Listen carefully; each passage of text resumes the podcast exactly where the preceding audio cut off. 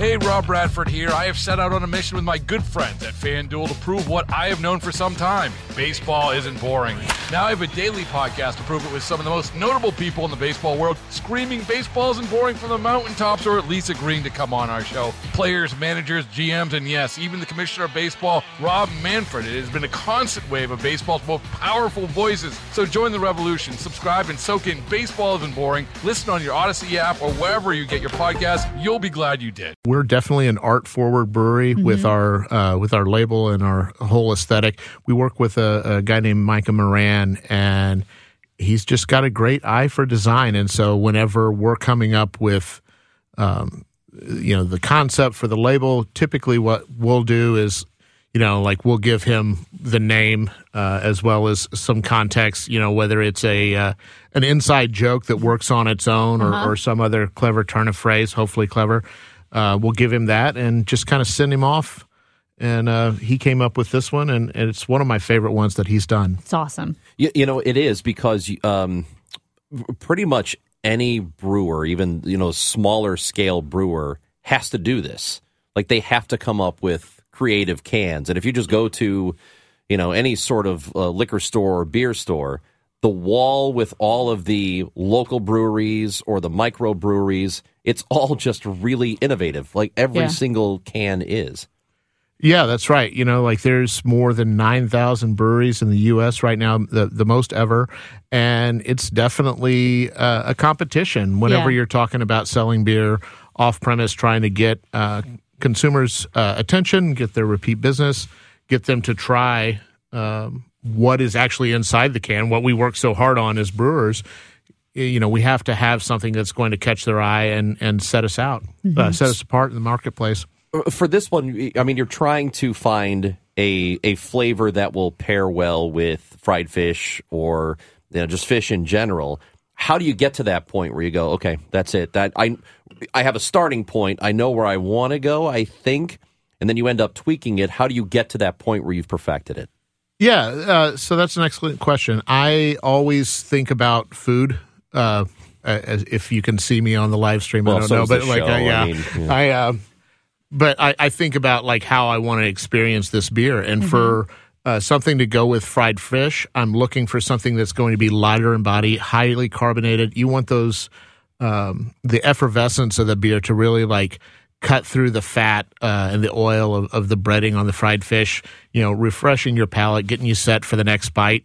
Uh, but you know, something also that's complementary flavor wise, but isn't overpowering what it is that you're eating. So with fish fry, um, we took the American light lager style, but like wanted something more characterful than you know if you were using like rice syrup solids or something like that to get that dry body.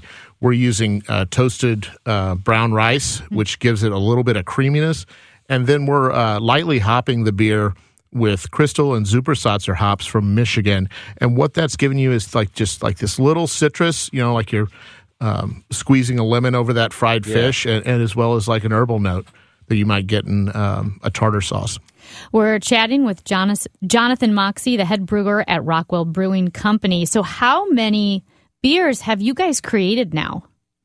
I that's a that's a great question. I've never gone um, back to look. You know, we're especially with our pilot system going now, like we're cranking out, you know, at least three to four different beers a month. And wow. there are beers that are, are available year round. There's ones like Fish Fry that are coming back seasonally, and some are, are one and done. You know, like that's uh, really part of the joy for us is having this uh, creative freedom to create uh, to uh, come up with so many different things because we want a very diverse draft list.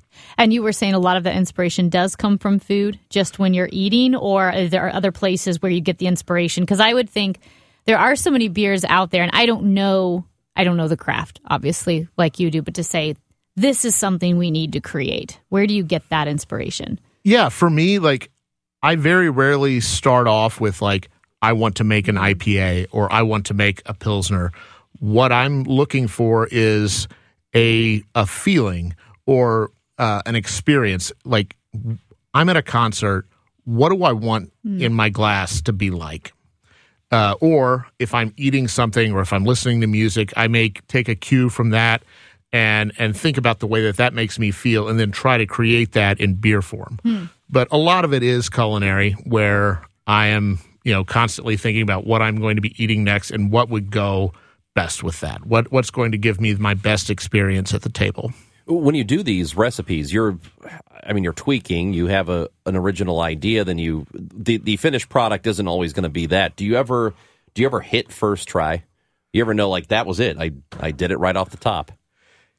You know, I, I think whenever um, whenever we're putting something out, uh, almost always we get something that we're at least you know happy with as a starting point. But you know the way that my head is wired, like it's I can never leave anything alone. Right. Like there's always going to be uh, refinement or something new that we can learn, and that's one of the things that our team, you know, like really thrives on is you know helping one another out taking the uh, the recipes that we're creating together or, or if an in- individual is creating something and then refining it into that final product Baseball is in full swing. NBA playoffs are heating up, and your NFL team is gearing up for training camp. Listen to the latest on the teams you love here on the Audacy app. The biggest sports radio stations in the country, providing unrivaled local coverage of their teams, all in one place. Exclusive interviews with players, coaches, and team executives, streaming live and always available on demand. Stay in the know with your favorite teams right here on the Audacy app.